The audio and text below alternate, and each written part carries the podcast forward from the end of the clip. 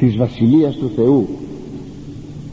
Αφού βέβαια είπαμε την περασμένη φορά ότι η πόλης αυτή είχε τείχος της οποίας το μήκος και το πλάτος και το ύψος είναι ίσες διαστάσεις και τι σημαίνει ότι η πόλης αυτή ή το τετράγωνος για να εκφράσει την τελειότητα της πόλεως ερχόμεθα τώρα στην περιγραφή του τείχους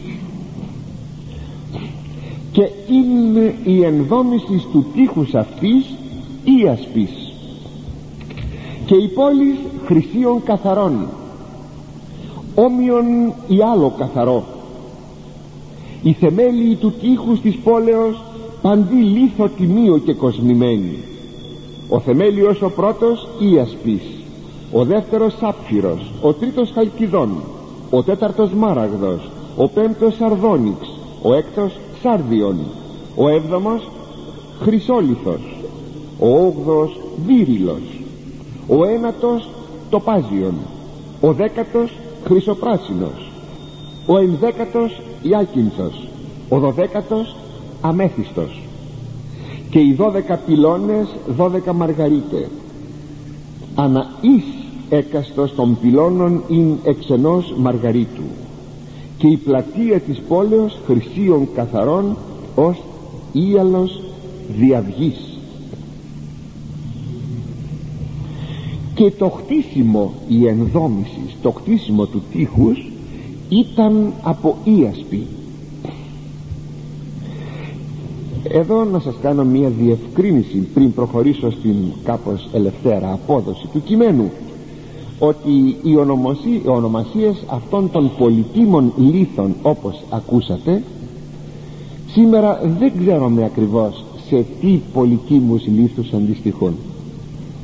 Διότι υπάρχει μια σύγχυση τόσο στην ονοματολογία εδώ που αναφέρεται όσο και στους απέξω συγγραφείς τους θύραφεν που αναφέρονται σε πολιτήμους λίθους και υπάρχει μία διαφοροποιημένη ονοματολογία.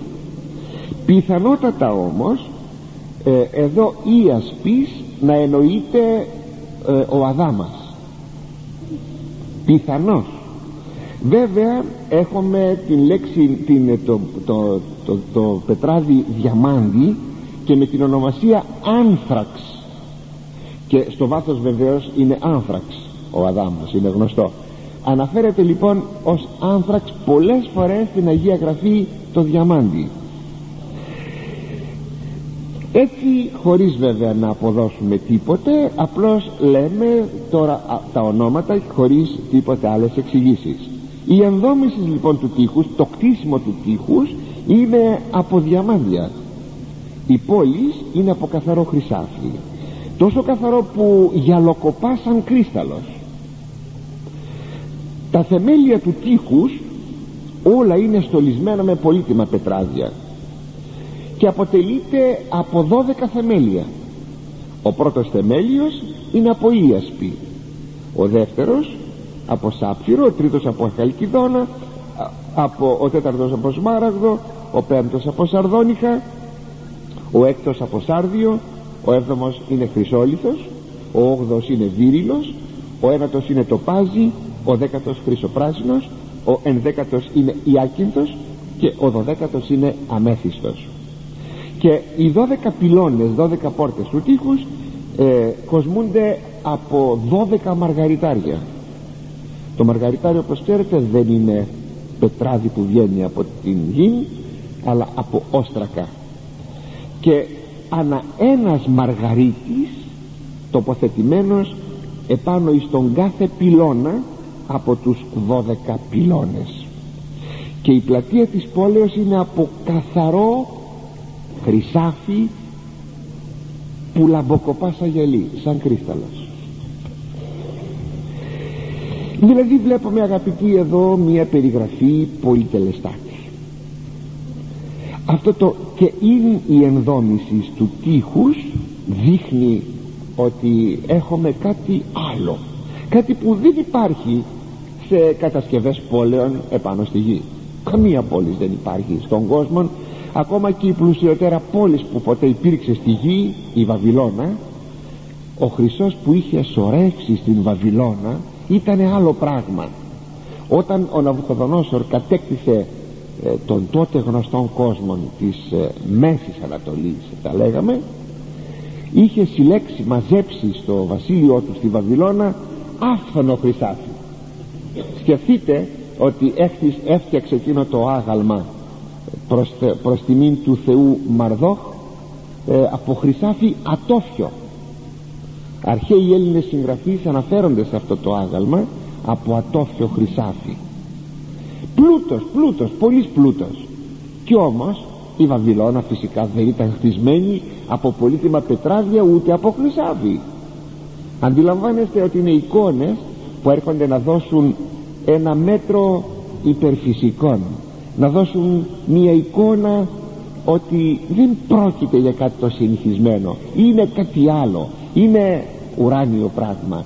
Είναι ανήκει στον κόσμο του ανακαινισμένου σύμπαντος.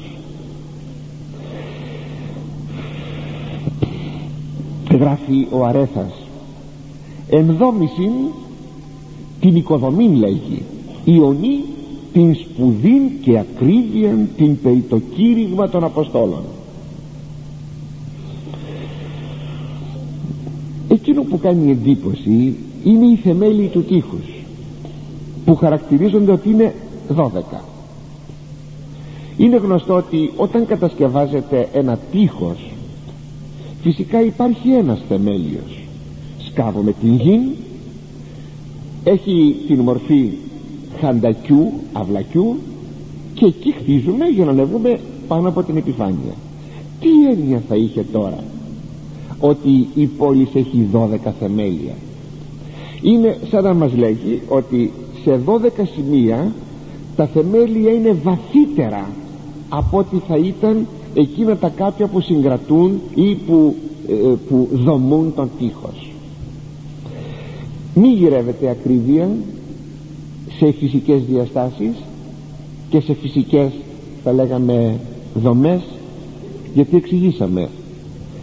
Ένα ότι το τείχος έχει 12 θεμέλια. Και τα 12 αυτά θεμέλια σαφώς αντιστοιχούν στους 12 Αποστόλους. Μια αναλογία θα λέγαμε εικόνος ή το, το λογίον του αρχιερέως που είχε το λογίον ή το εδώ ένα είδος πως να το πούμε ένα άμφιο ήταν.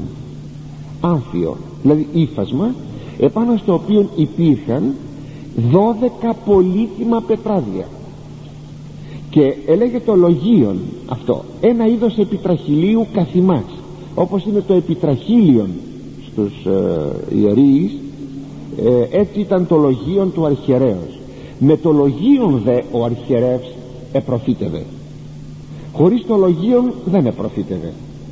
Όπως και ο ιερεύς ε, της χριστιανικής εκκλησίας δεν τελεί κανένα μυστήριον χωρίς το επιτραχύλιον. Αυτό λοιπόν το λογίον είχε αυτές τις 12 πολύτιμες πέτρες. Γι' αυτό και τα άμφια πολλές φορές είναι πολύτιμα. Μην νομίσετε βέβαια κάνουμε και απλά μην νομίσετε αγαπητοί μου ότι πάντοτε είναι θέμα ματιοδοξίας βέβαια δυστυχώς καταλήγει και σε ματιοδοξία όταν τα άμφια είναι πολύτιμα. Πρέπει όμως να σας πω ότι κατ' εντολήν του Θεού είχε γίνει το λογίον του αρχιερέως. Κατ' εντολήν του Θεού. Και τι εσυμβόλιζε το λογίον αυτό με τις 12 πολύτιμες πέτρες. Σημειώσατε ότι μερικές από αυτές μοιάζουν με αυτές που αναφέρει ο Ευαγγελιστής Ιωάννης αλλά όχι όλες. Από σκοπού. Διότι η κάθε πολύτιμη πέτρα ήταν σύμβολο της μιας της κάθε μιας φυλής από το λαό του Ισραήλ. Συνεπώς εδώ εάν οι 12 φυλές οι 12 πέτρες ήταν ολόκληρος ο λαός του Ισραήλ οι 12 Απόστολοι είναι οι 12 θεμέλοι της μιας εκκλησίας. Γι' αυτό έχουμε αυτή την αναλογία.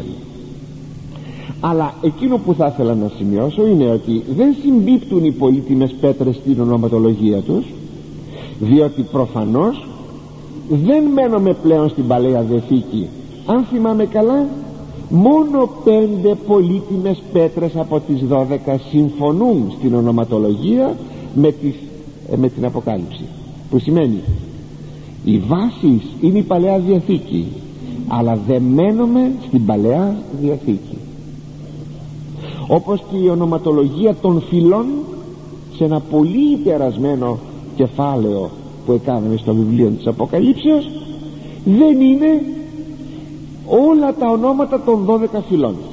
Όταν είχαμε μιλήσει εκεί το ενθυμίστε αυτό διότι θέλει να δώσει την εικόνα στον αναγνώστη ότι φεύγουμε από τον παλαιό λαό του Θεού. Έχουμε την Καινή Διαθήκη.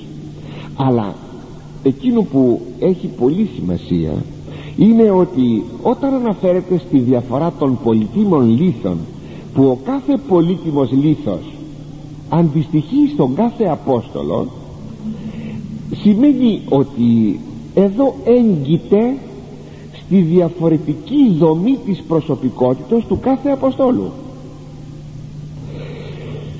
Είναι πολύ φυσικό ο κάθε μαθητής άνθρωπος ήτο ο κάθε μαθητής του Κυρίου να έχει μία ιδίαν δομή προσωπικότητας.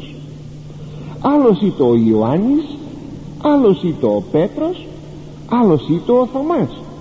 Ο καθένας είχε την ιδιοσυγκρασία του είχε τον τύπο του. Είχε την προσωπικότητά του. Είναι αξιοπρόσεκτον όμως ότι ο Χριστός όταν διάλεξε τους μαθητάς του και μάλιστα στην περίπτωση του Ιούδα είπε εγώ δεν σας διάλεξα ένας από εσάς είναι προδότης. Εγώ δεν σας διάλεξα λέει ο Κύριος. Δεν του είπε δείχτη ποιον να, διαλέξει ούτε πήγαν γυρεύοντας κάποια πρόσωπα να γίνουν μαθητέ του. Όταν λοιπόν ο Κύριος κάνει την εκλογή των μαθητών του σημαίνει ότι ήξερε τι διαλέγει. Δεν διάλεξε οι δύο συγκρασίες που να ταυτίζονται. Είναι πολύ αξιοπρόσεκτο αυτό. Θα παρακαλέσω προσέξτε. Που σημαίνει ότι ο καθένας έχει την ιδιομορφία του, ε, ιδιομορφία του έχει το χαρακτήρα του. Και όχι μόνο αυτό αλλά ο ίδιος ο Κύριος ασκεί θα λέγαμε ιδιαίτερα ποιμαντική για τον κάθε μαθητή του. Αλλιώς ομιλεί στον Ιωάννη αλλιώς ομιλεί στον Πέτρο αλλιώς ομιλεί στον Θωμά αλλιώς στον Φίλιππο. Το συμπέρασμα είναι πολύτιμο. Πού είναι πολύτιμο; Ότι ο κάθε άνθρωπος μπορεί να έχει τη δική του δομή τη δική του ιδιοσυγκρασία χωρίς αυτό να τον εμποδίζει να είναι πιστός να είναι ενάρετος και να σωθεί γι' αυτό σας είπα είναι πολύτιμο. Προσέξτε το. Είναι θα λέγαμε η καρποφορία του χριστιανισμού μέσα στην ποικιλία των προσώπων. Ο μεγάλος πειρασμός δια τον ποιμένα τον πνευματικό, τον ποιμένα τον διδάσκαλο. Είναι η προσπάθειά του να καταστήσει τους ποιμένομένους του ομοίους με τον εαυτόν του. Και όχι από πλευράς αρετής όπως τα λέγει ο Απόστολος Παύλος μιμητέ μου γίνεστε καθώς καγώ Χριστού αλλά ο κάθε διδάσκαλος κάθε ποιμήν κάθε καθοδηγητής των ανθρώπων τρόπον την σαν να φιλοδοξεί να του μέσουν στα χαρακτηριστικά του χαρακτήρος του εκείνους τους οποίους ποιμένει. Είναι εγωιστικών και ουτοπιστικών. Είναι έξω από την πραγματικότητα. Ο Θεός δομεί ποικιλία ιδιοσυγκρασιών και τύπων και όλους καλείς να τους σώσει. Εάν δηλαδή συναντώ εγώ έναν άνθρωπο που ο χαρακτήρας του δεν ταιριάζει με μένα δεν είναι απαραίτητο να ταιριάξει με μένα αρκεί να είναι ένα άρετος άνθρωπος. Αρκεί να φροντίζει για την πνευματική του ζωή. Είναι απαραίτητο να ταιριάξει με μένα γιατί; Εγώ είμαι εξωστρεφής. Εσύ είσαι ενδοστρεφής εσένα σου αρέσει αυτό εμένα μου αρέσει εκείνο. Νόμιμα πράγματα ο καθένας όπως διαμόρφωσε την προσωπικότητά του. Σώνει και καλά πρέπει να μου μοιάζει σε μένα γιατί. Για ποιο λόγο; Δόξα τω Θεώ ο Θεός έχει βάλει πολλούς πνευματικούς μέσα στην εκκλησία του και πολλούς ποιμένας. Ο καθένας πηγαίνει και βρίσκει των πνευματικών όχι απλώς μόνο των σωστών πνευματικών αλλά προπαντός των πνευματικών που του ταιριάζει στην ιδιοσυγκρασία του εάν πάω εγώ να εξομολογηθώ ή να έχω πνευματικό έναν άνθρωπο ο οποίος είναι ενδοστρεφής ενώ εγώ είμαι εξωστρεφής δεν μπορώ θα σκάσω. Εάν εγώ παντρευτώ έναν άνθρωπο που είναι ενδοστρεφής δεν μπορώ θα σκάσω. Θα λέγω στον άλλον άνθρωπο άνθρωπε πες μια κουβέντα να σ' ακούσω δεν λέει τίποτα τίποτα πως το λέτε εδώ μούτος. Τίποτα πες μια κουβέντα δεν λέει τίποτα. Δηλαδή αυτός ο άνθρωπος δεν θα σωθεί δεν είναι καλός άνθρωπος όχι. Έχει την ιδιοσυγκρασία του. Εγώ δεν ταιριάζω με αυτόν. Ταιριάζει κάποιος άλλος μαζί του το καταλάβατε. Λοιπόν θα παρακαλέσω να το προσέξουμε αυτό γιατί ξέρετε έχει σημασία και στην καθημερινή μας ζωή αυτό. Όχι μόνο στην πνευματική μας ζωή. Διότι όταν ο καθένας συνεργάζεται με άλλους ανθρώπους με το γειτονά του, με το συγγενή του, με τον παραπέρα, το συμμαθητή του, ό,τι είναι. Όταν άλλος είναι άλλος χαρακτήρας. Να σεβαστούμε το χαρακτήρα του. Να σεβαστούμε αυτό που είναι, τη δομή του. Τίποτα άλλο. Επιτέλους μπορούμε να πούμε να με συγχωρείτε να το πούμε να πούμε ε, δεν τον παντρευτώ τον άνθρωπο. Του λέω την καλημέρα μου συνεργάζομαι μαζί του. Ούτε είμαι ώρες των ωρών μαζί του. Αν δεν μου αρέσει δεν μου αρέσει άλλος τύπος αυτός άλλος τύπος εγώ πρέπει δηλαδή να μην του μιλώ ή να μαλώνω μαζί του ή ό,τι άλλο. Όχι βλέπετε πόσο πολύτιμο είναι αυτό. Έτσι οι δώδεκα θεμέλοι είναι ο καθένας από ένα πολύτιμο ε, πετράδι. Δηλαδή πολύτιμα πετράδια πολλά. Ποικιλία. Αλλά προσέξτε όλα πολύτιμα πετράδια. Όλα. Που σημαίνει αρετές. Διότι επί παραδείγματι ο Ιωάννης. Λέμε ο υψηπέτης Ιωάννης. Ο θεολόγος νους. Αυτό δεν είναι κάποιος άλλος μαθητής δίπλα. Εάν βέβαια συγκρίνουμε από τις επιστολές τον Ιωάννη με τον Πέτρο που το έχουμε και, και των δύο Αποστόλων έχουμε κείμενα μέσα στην Καινή Διαθήκη βέβαια δεν συγκρίνονται το ένα είναι κάτι άλλο από το άλλο. Βλέπετε άλλος είναι πρακτικότερος Απόστολος ο Ιούδας ο αδελφόθεος είναι πρακτικότερος. Ο Ιάκωβος ο Άγιος Ιάκωβος ο αδελφόθεος είναι πρακτικότερος. Ο Απόστολος Παύλος είναι θεωρητικότερος. Φτάνει να πει ο Απόστολος Πέτρος σε μια του επιστολή ότι στις επιστολές του Παύλου του αγαπητού αδελφού Παύλου υπάρχουν μερικά δυσνόητα τα οποία οι αστήρικτοι άνθρωποι οι απρόσεκτοι άνθρωποι τα παρερμηνεύουν προς τη βία των απώλεια. Είδατε τι λέει ο Απόστολος Πέτρος; Ότι έχει ο Απόστολος Παύλος δυσνόητα χωρία δυσνόητα σημεία. Τι σημαίνει αυτό; Ο καθένας έχει το χαρακτήρα του τον τύπο του τον τύπο του. Αλλά μεταξύ των όμως έχουν αγάπη οι Απόστολοι και όλοι υπηρετούν το έργο της Εκκλησίας. Και όλοι έχουν αρετή. Και όλοι θα σωθούν όπως και όλοι οι πιστοί μιμούμενοι ακριβώς τους Αποστόλους. Πάνω σε αυτά γράφει ο Αρέθας η τίμην Απόστολοι πάση αρετή τη δια των τιμίων λίθων εμφαινομένη και κόσμινται είναι στολισμένοι με όλες τις αρετές ο Απόστολος Πέτρος ήταν τολμηρός ήταν αυθόρμητος. Ο, ο Θωμάς ήταν πιο διστακτικός μπορεί ένας Άγιος να έχει περισσότερα αρετήν ελεημοσύνης. Άλλος να έχει περισσότερα αρετήν υπομονής. Και ούτω καθεξής. Κάποια αρετή να έχει μια έξαρση. Γιατί έχει έξαρση σε αυτή την αρετή; Διότι είναι η δομή του αυτή. Είναι ο χαρακτήρας του. Προσέξτε κάτι. Προσέξτε. Εδώ υπάρχει ένας κίνδυνος. Όταν διαβάζουμε τους πατέρες της εκκλησίας μας και μάλιστα και τους ασκητικούς πατέρες και μάλιστα και τα όπως το γεροντικό με παραδειγματάκια από την ασκητική του ζωή βρίσκουμε ποικιλία περιπτώσεων. Και κάποτε μπορούμε να πούμε τι πρέπει επιτέλους να κάνουμε ποιον από αυτούς να ακολουθήσουμε εκείνον, εκείνον, εκείνον.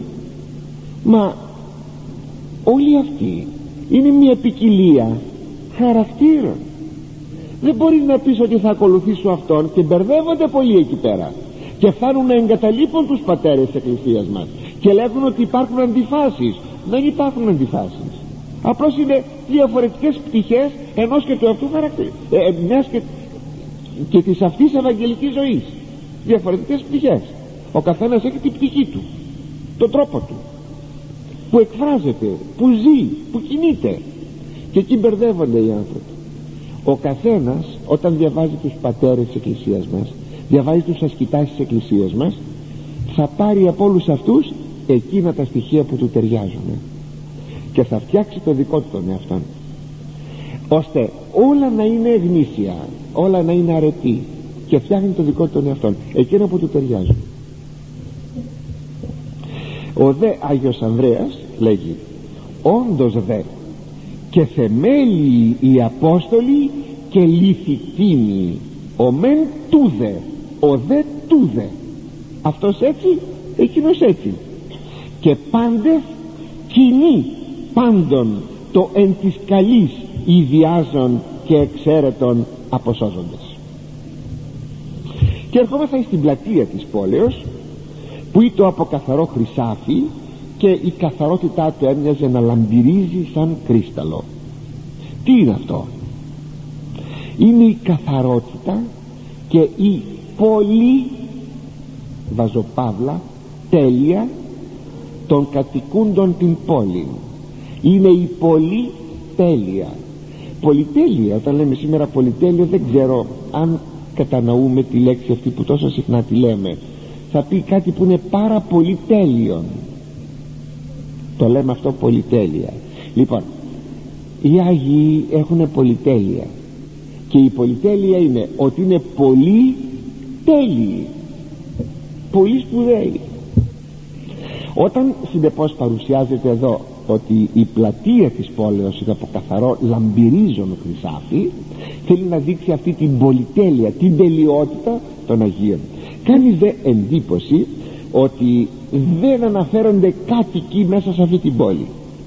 Λίγο πιο κάτω θα δούμε να γίνεται μια κάποια αναφορά αλλά παρά ταύτα γίνεται περιγραφή της πόλεως αλλά δεν βλέπουμε τίποτα από κατοίκους. Σαν μια στιγμή να πούμε καλά αυτή η πόλη δεν έχει κατοίκους αγαπητοί μου αυτά που περιγράφονται από την πόλη είναι οι κάτοικοι καταλάβατε; Αυτά που περιγράφονται από την πόλη είναι οι κάτοικοι.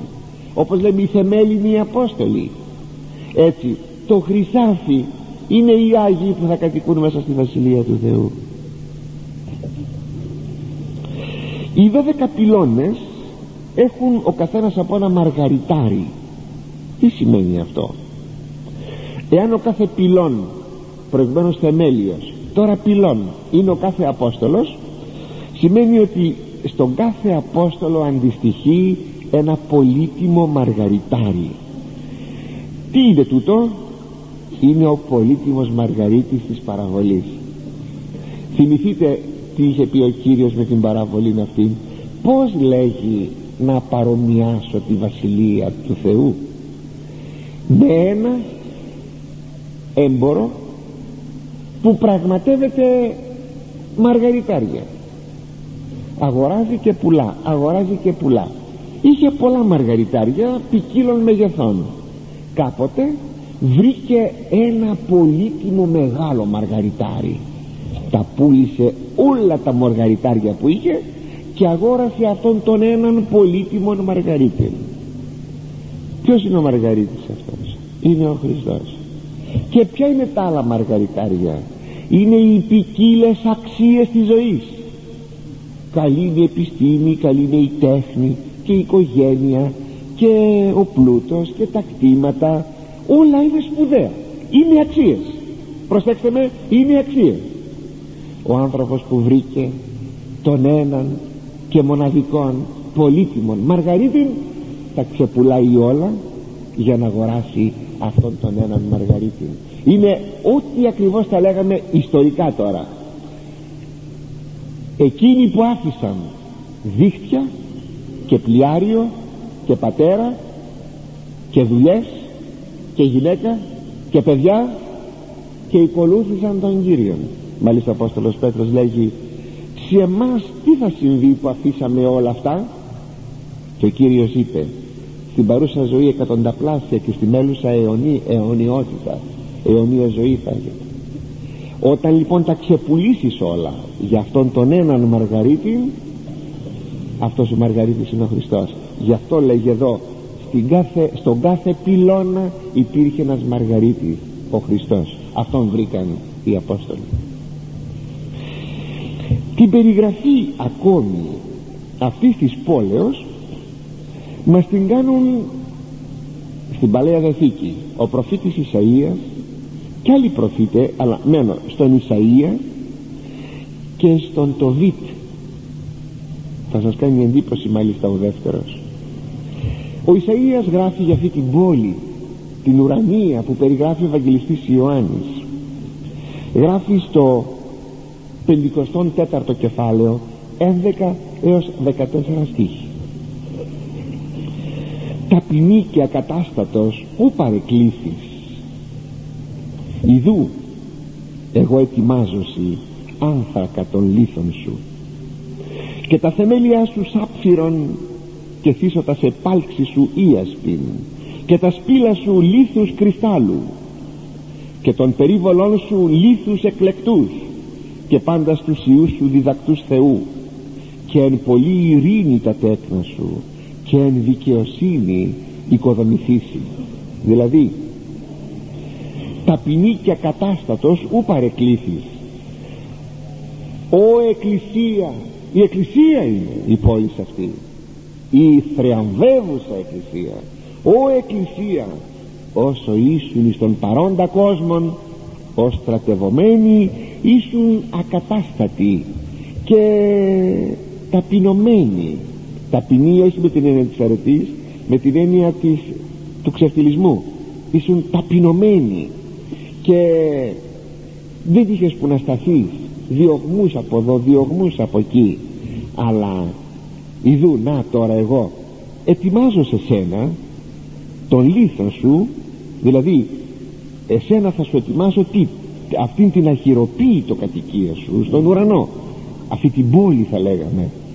Άνθρακα τον λίθο σου οι πέτρες της δομής σου θα είναι από διαμάντι διαμάντια και τα θεμέλια σου σάπφυρον βλέπετε εδώ άνθραξ και σάπφυρος εδώ σάπφυρος δεν σημαίνει διαμάντι και θύσω τα σε πάλξη σου ίασπιν και τα σπήλα σου ίασπις δεν σημαίνει διαμάντι και τα σπήλα σου λίθους κρυστάλλους. Και των περίβολών σου λίθους εκλεκτούς. Και όλους αυτούς και πάντα στους ιούς σου τους κατοίκους σου δηλαδή διδακτούς Θεού. Αυτό το διδακτός Θεού θα πει εκείνος που πια απευθείας από τον Θεό παίρνει ό,τι παίρνει και εν πολύ ειρήνη τα τέκνα σου. Εκεί δεν υπάρχει πια ούτε διαμάχη ούτε κακό ούτε πόλεμος. Τα τέκνα σου ο Εκκλησία θα είναι σε, σε αιωνία ειρήνη και εν δικαιοσύνη οικοδομηθήσει θα οικοδομηθείς με δικαιοσύνη. Δικαιοσύνη εν ευρία ενία που θα πει αγιώτης.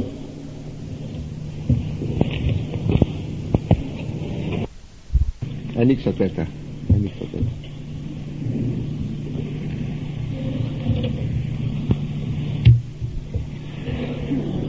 αλλά και ο το Βίτ αγαπητοί μου πριν πεθάνει προφητεύει τα εξής 13,15-18 η ψυχή μου ευλογεί το τον Θεόν τον βασιλέα τον Μέγαν ότι οικοδομηθήσετε η Ιερουσαλήμ σαπφύρο και σμαράγδο και λίθο εντύμω τα τείχη σου και οι πύργοι και οι προμαχιώνες εν χρυσίο καθαρό. Και πλατείε Ιερουσαλήμ εν βυρίλο και άνθρακοι και λίθο εκ σουφύρ ψηφολογηθήσονται σημειώσατε ότι ο Τοβίτ είναι εχμάλωτος από το βόρειο βασίλειο του Ισραήλ στην Ινεβή. Πριν ακόμη εχμαλωτιστεί το νότιον βασίλειον από τους Βαβυλωνίους περίπου 100 χρόνια πριν εχμαλωτιστεί το νότιον βασίλειον και ακόμη δηλαδή είναι ελεύθερο το νότιο βασίλειο ακόμη η Ιερουσαλήμ είναι ελευθέρατο ο ναός λειτουργεί και τα λοιπά. Προβλέπει και προφητεύει την καταστροφή του ναού αν διαβάσετε ολόκληρο το κεφάλαιο και την, την ανοικοδόμηση πάλι του ναού. Ιστορικά μεν γιατί πάντα συμπλέκεται το ιστορικό με το αιώνιο ιστορικά μεν ότι θα ξαναγυρίσουν οι Εβραίοι πίσω στα Ιεροσόλυμα και θα ξανακτήσουν τον ναό όπως και τον έκτισαν πραγματικά. Αλλά ξεπερνάει όμως τον οπτικό ορίζοντα το μάτι του την ιστορική Ιερουσαλήμ και των ιστορικών ναών και πηγαίνει πέρα στην αιωνιότητα. Και ομιλεί και λέγει η ψυχή μας δοξάζει το Θεό των βασιλιά των μεγάλων γιατί θα οικοδομηθεί η Ιερουσαλήμ με σάπφυρο με σμάραγδο και με κάθε πολύτιμο πετράδι τα τείχη της. Και οι πύργοι και οι προμαχώνες με καθαρό χρυσάφι και οι πλατείες της πόλεως με δίρυλο και διαμάντια και με λίθο από την περιοχή Σουφύρ θα γίνουν οι ψηφίδες της ψηφολογηθήσονται θα γίνουν οι ψηφίδες της που δείχνει ότι τέτοια πόλης ιστορικά δεν μπορούσε να υπάρχει για ποιο πόλη λοιπόν ομιλεί; Για την αιωνία πόλη την πόλη του Θεού τη βασιλεία του Θεού και να φανταστείτε ότι βρισκόμεθα κάπου τον έκτον αιώνα π.Χ. π.Χ. και συνεχίζει και ερούσε ερούσι πάσε ρήμε αυτής αλληλούια. Και ενέσους οι λέγοντες ευλογητός ο Θεός ως ύψωσε πάντα στους αιώνας αυτό το τελευταίο, τελευταίο στίχος του είναι περίφημος. Εδώ ε, προσωποποιεί τις, ε, τα δρομάκια της πόλεως. Βέβαια δεν είναι τα δρομάκια είναι οι άνθρωποι που είναι στα δρομάκια στις ρήμες της πόλεως. Και λέγει και τότε θα πούν τα δρομάκια της πόλεως αλληλούια. Δηλαδή ενίκαι τον Θεόν και τότε όλοι θα υμνήσουν τον Θεό και θα πούν ευλογητός ο Θεός ο οποίος ύψωσε την Ιερουσαλήμ την καινούργια Ιερουσαλήμ εις τους αιώνας. Για όλα αυτά όσα εγγράφησαν αγαπητοί μου ως εικόνες της δόξης της καινής Ιερουσαλήμ της Εκκλησίας γράφει ο Άγιος Ανδρέας. Ενή παραδείγματι δε την ακρίβεια των της άνω πόλεως αγαθών παραστήσε ουδύναται δεν είναι δυνατόν να παραστήσει κανείς με ένα παράδειγμα εκείνη την πραγματικότητα την ουρανία. Εκείνη την πραγματικότητα που μάτι δεν είδε. Μάτι δεν είδε ακοή δεν άκουσε επί καρδίαν ανθρώπου δεν ανέβηκε όπως λέγει ο Απόστολος Παύλος. Ταύταζε πάντα ο Άγιος Ιωάννης εννοείται τεθέατε. Όλα αυτά τα έχει δει ο Άγιος Ιωάννης καθώς η δύνατο όσο μπορούσε με εικόνες. Ιδέα κρεφνής της άνω πόλεως κατανόησης η ακριβής κατανόηση της πόλεως υπερβαίνει και ακοή και όραση και διάνοια άρα εικόνες είναι. Πτυχές είναι. Παραδείγματα πολλά είναι για να δοθεί μία περίπου γεύση. Αλλά η γεύση η τελική θα δοθεί μόνο στους αξίους. Όλα αυτά όμως βέβαια πρέπει και εμάς να μας, να μας γεννίζουν από ελπίδα χαράς. Γιατί τι ελπίδη χαίροντος λέγει ο Απόστολος Παύλος από ελπίδα χαράς ότι αυτά θα μας τα δώσει ο Θεός εκείνα τα οποία αϊτήμασε λέει ο Θεός τι θα αγαπώσει αυτόν. Εκείνα που έχει ετοιμάσει σε εκείνους που τον αγαπούν. Και ο Θεός δεν ψεύδεται. Ο Θεός δεν λέγει ψέματα. Αν στην καρδιά κάποιου έρθει η σκέψη μήπως αυτά είναι όχι σωστά. Ο Θεός θα μαρτυρεί. Ο Θεός θα λέγει. Και γι' αυτό κάνω τον κόπο αν λέγεται κόπος να σας επιστρατεύω από ολόκληρη την Αγία Γραφή παράλληλα χωρία για να υπάρχει αυτή η κατοχήρωση ότι ολόκληρη η Αγία Γραφή άλλοτε οι προφήτε άλλοτε τα Ευαγγέλια άλλοτε οι Απόστολοι στις επιστολές τους να κατοχυρώνουν εκείνα τα οποία μας λέγει το βιβλίο της Αποκαλύψεως. Και συνεχίζει η περιγραφή. Στίχος 22 και ναόν ο κίδωνεν αυτή. Ο γαρ Κύριος ο Θεός ο Παντοκράτορ ναός αυτής εστί και το αρνίον. Ναό δεν είδα εις αυτήν την πόλη λέγει ο Ιερός Ευαγγελιστής διότι ναός αυτής της πόλεως είναι ο ίδιος ο Κύριος και ο Θεός ο Παντοκράτορ και το αρνίον μεγαλειώδης ιδέα σημειώνει ο Μπρατσιώτης ότι μπορούσε να βλέπει μια πόλη στην οποία δεν υπάρχει ναός. Ο Πλούταρχος όπως γνωρίζετε αναφέρει ότι είδε πολλές πόλεις πολιτισμένες και βαρβάρους. Είδε πόλεις με τύχη και ατυχής τους αλλά πόλεις χωρίς ναούς και χωρίς βωμούς πουθενά δεν είδε καμία πόλη τι σημαίνει λοιπόν ότι ο Ιωάννης εδώ βλέπει την νέα πόλη χωρίς ναών τι άλλο παρά εκείνο που σημειώνει ο άνθιμος Ιεροσολύμων; Τα γάρ σύμβολα παρήλθον. Τι άλλο αγαπητοί μου είναι τι άλλο είναι οι ναοί αυτοί όλοι; Σύμβολα είναι. Προσέξτε σύμβολα είναι τίποτα. Άλλο και λέμε ο ναός. Ναός θα πει όπως και νεός το ναι με ε και το ως με ωμέγα. Ο νεός και οξία. Και οξία. Ε, ο νεός δηλαδή ο ναός είναι η κατοικία. Ο νεοκόρος αυτός που υπηρετεί ε, θα λέγαμε ε, ο άνδρας που υπηρετεί τον ναόν ο νεοκόρος. Νεοκόρος. Όχι ναοκόρος νεοκόρος. Κατοικία τίνος του Θεού. Μα ο Θεός όπως λέγει ο Άγιος Στέφανος ο διάκονος ο Θεός δεν κατοικεί εν χειροποιεί ναής δεν, χειρο, δεν κατοικεί σε χειροποιεί τους ναούς. Αλλά τότε τι είναι ο ναός; Ένα σύμβολο. Αν βεβαίως το σύμβολο της σημαίας ενός κράτους τι είναι η σημαία ένα σύμβολο συμβολίζει ένα κράτος. Εγώ την ποδοπατήσω τη σημαία αυτή είμαι ένοχος απέναντι ε, του συμβολιζομένου δηλαδή του κράτους. Και εδώ αν γκρεμίσω ένα ναό δεν δηλώσω ένα ναό δεν δηλώνω ένα σύμβολο το σύμβολο ότι είναι η κατοικία του Θεού αλλά σύμβολο και θα έρθει η ώρα που τα σύμβολα θα περάσουν. Γιατί απλούστατα αυτός ο ίδιος ο Θεός θα κατοικεί στην καινούργια αυτή πόλη.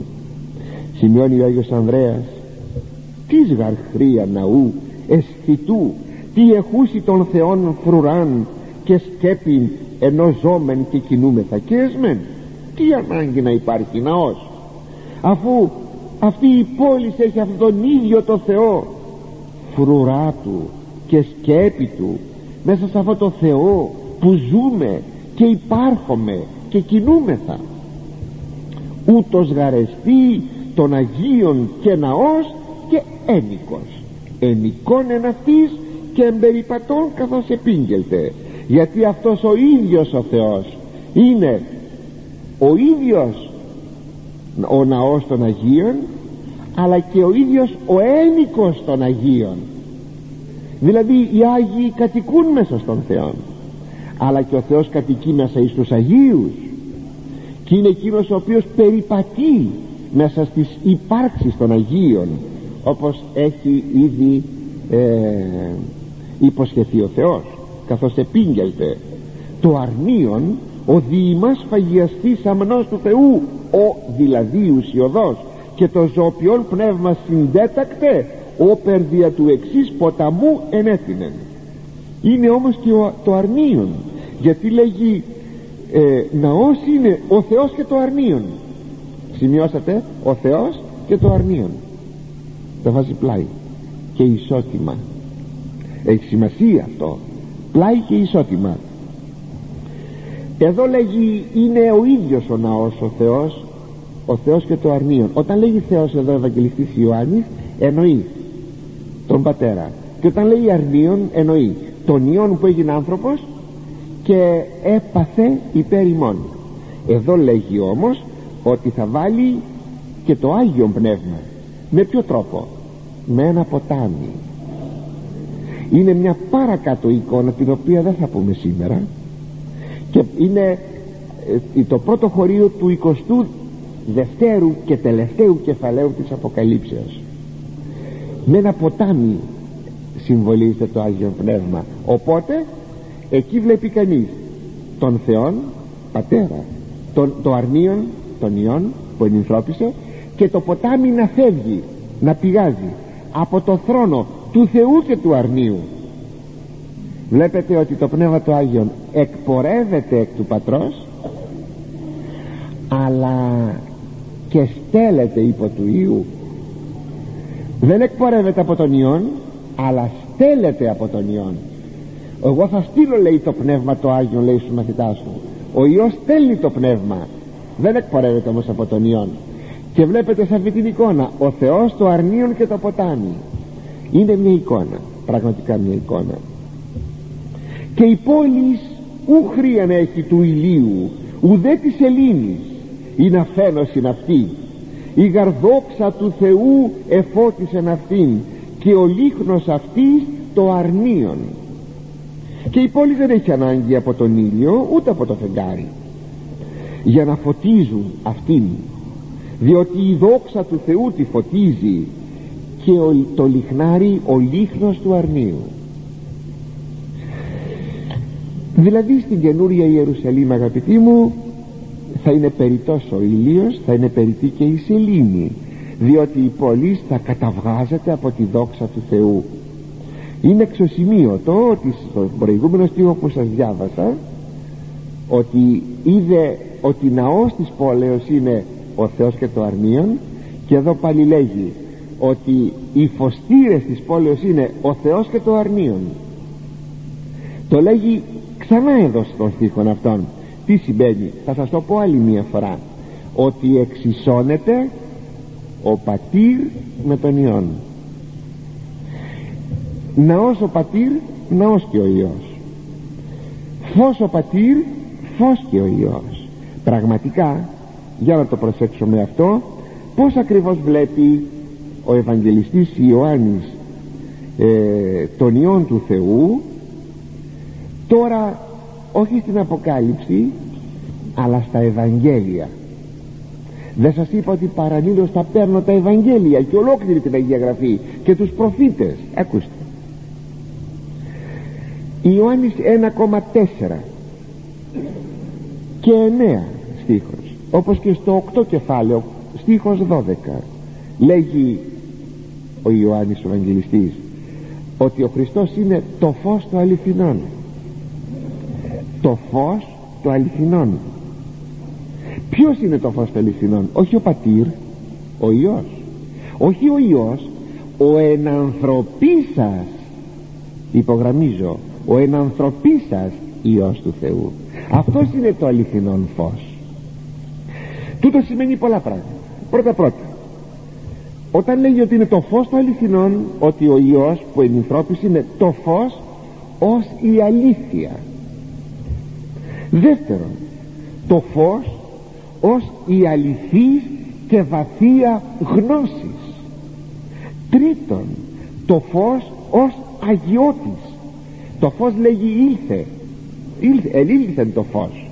Και η σκοτία ου κατέλαβεν αυτό. Και το φως εν τη σκοτία φαίνει. Ο ίδιος ο Κύριος είπε έως το φως έρχεται μένετε εις το φως. Έρχεται σκότος έρχεται νύξ ότε ουδείς δύναται εργάζεστε. Κανείς δεν μπορεί να εργαστεί. Ποιο είναι αυτό το φως; Είναι ο Χριστός ως αγιώτης. Και η σκοτία τι είναι; Είναι η αμαρτία. Είναι το μπέρδεμα. Είναι η σύγχυση. Είναι η πλάνη. Είναι η άγνοια. Σκοτάδι το φως ακόμη ως θεότης. Λέμε στο σύμβολο της πίστεως φως εκ φωτός. Φως ο πατήρ φως και ο Υιός. Το φως από το φως. Ακόμη το φως ως όρασης οφθαλμών και σώματος και ψυχής. Λέμε στην ευχή αυτή που λέμε του Ευαγγελίου την ευχή έλαμψαν τις καρδίες ημών ότι σύ σύ είσαι το φως των σωματικών μας και των πνευματικών μας ματιών. Αλλά ακόμα δηλαδή φως ψυχής και σώματος. Αλλά και το φως της μεταμορφώσεως ή το η άκτιστος ενέργειας και η δόξα του Θεού που περιέλαμψε τους μαθητάς. Πού ήταν αυτό το φως; Στο Χριστό ο Χριστός έλαμψε τα πρόσωπα των μαθητών. Και μέσα σε εκείνο το φως έμειναν οι μαθητές. Αυτό το φως που έλαμψε τους περιέλαμψε κατήβγασε τους μαθητάς εις το Θαβόρ αυτό το φως θα περιλάμπει και τη νέα πόλη η άκτιστος ενέργεια του Θεού που είναι ο Πατήρ και ο Υιός. Και το Άγιον Πνεύμα ως ποταμός σας είπα επάνω σε αυτό γράφει ο Άγιος Ανδρέας. Εν θαγάρ ο της δικαιοσύνης νοητός ήλιος αισθητών φωστήρων ούχρια αυτός γαραφτής και δόξα και λίχτος όπου διότι όπου είναι ο νοητός ήλιος της δικαιοσύνης ο Χριστός εκεί είναι περιττή και οι αισθητοί φωστήρες όπως είναι τούτος ο κτιστός ήλιος και η κτιστή σελήνη γιατί αυτός είναι η δόξα και το φως της νέας πόλεως. Τη νέα Ιερουσαλήμ ήδη την είχε προφητεύσει και ο Ισαΐας πάνω στο θέμα του φωτός. Ακούστε. Από το 60 κεφάλαιο στίχη 19-20 γράφει ο Ισαΐας 800 χρόνια π.Χ. και ουκ έστεση έτη ο ήλιος εις φως ημέρας ουδέ ανατολή σελήνης φωτιήσου την νύχτα. Αλλά έστεση Κύριος φως αιώνιον και ο Θεός δόξα σου. Σε σένα δεν θα υπάρχει το φως του ηλίου για να δημιουργεί την ημέρα ούτε ανατολή της σελήνης για να φωτίζει τη νύχτα. Σε σένα ο ίδιος ο Κύριος θα είναι φως αιώνιος και η δόξα του. Ου γαρδίσετε ο ήλιός και η σελήνη σου και κλείψει. Αυτός ο ήλιος σου δεν θα, δεν θα δύσει ποτέ. Και αυτή η σελήνη σου η νοητή δεν θα λείψει ποτέ. Έστε γάρθη Κύριος φως αιώνιον και αναπλη, αναπληρωθήσονται οι μέρε του πένθους σου αυτός ο ίδιος ο Θεός θα είναι το φως σου. Προσέξτε αυτό το ημιστήχιον και θα αναπληρωθούν οι ημέρες του πένθου σου. Ποιες είναι οι ημέρες του πένθους της Εκκλησίας; Είναι οι ημέρες όσο μένει στρατευωμένη επί της γης. Είναι η ιστορική εκκλησία. Η ιστορική εκκλησία είναι οι ημέρες του πένθους της. Όταν θα φύγει η ιστορία από τη μέση θα τελείωσει ο κόσμος και η εκκλησία θα βρεθεί στη Βασιλεία του Θεού. Τότε εκεί θα υπάρχει το φως του Θεού το άδειτον και το ανέσπερον. Είπα το ανέσπερον ναι αγαπητοί. Είναι το φως της ογδόης ημέρας. Το ανέσπερο φως. Όπως γιορτάζουμε στην εορτή του Πάσχα. Και περιπατήσουσι τα έθνη δια του φωτός αυτής και οι βασιλείς της γης φέρουσι την δόξαν και την τιμήν αυτών εις αυτήν. Και οι πυλώνες αυτής ου μη κλειστός ημέρα νίξ γάρ ουκέστε εκεί. Και ίσουσι την δόξαν και την τιμήν των εθνών εις αυτήν. Και θα περιπατήσουν τα έθνη δια του φωτός της. Και οι βασιλείς της γης θα φέρουν τη δόξα και την τιμή τους σε αυτήν και οι πυλώνες της δεν θα κλείσουν. Σε εκείνη την ατελείωτη ημέρα νύχτα δεν θα υπάρχει εκεί. Και θα φέρουν τη δόξα τους και την τιμή τους στα έθνη σε αυτήν την πόλη. Και αυτή τη θέση προφητεύει ο Ισαΐας αγαπητοί μου. Ακούστε τι λέγει στο ίδιο κεφάλαιο 2, στο 60 2 έως 4 στίχη. Ιδού λέει ο Ισαΐας. Επισέφανίσετε Κύριος και η δόξα αυτού επισέ οφθήσετε. Σε σένα θα παρουσιαστεί η δόξα του Κυρίου. Και πορεύσονται βασιλείς στο φωτί σου και έθνη τη λαμπρότητή σου. Και θα περπατήσουν θα ζήσουν οι βασιλείς στο δικό σου το φως και οι λαοί στη δική σου τη λαμπρότητα. Άρον κύκλο τους οφθαλμούς σου και είδε συντηγμένα τα τέκνα σου.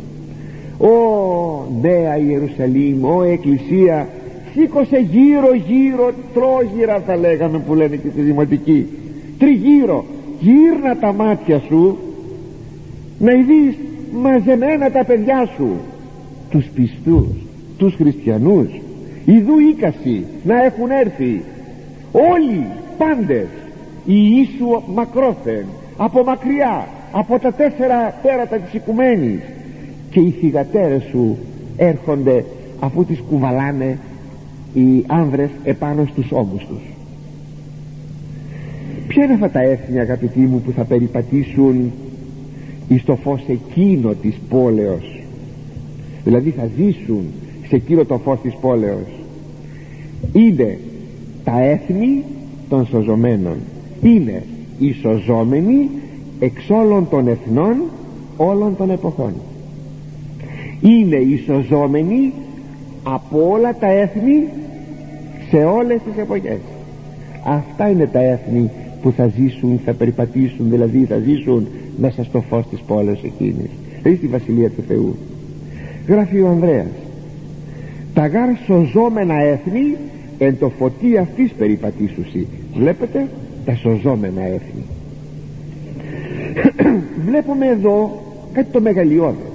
Βλέπουμε την παγκοσμιότητα του χριστιανισμού όπως και την παγκοσμιότητα του βιβλίου της Αποκαλύψεως. Και οι βασιλείς της γης ποιοι είναι; Καταρχάς και βασιλείς θα εισέλθουν στην βασιλεία του Θεού που δείχνει ότι το αξίωμα δεν εμποδίζει στο να γίνει κανείς πιστός και να σωθεί αρκεί να θέλει.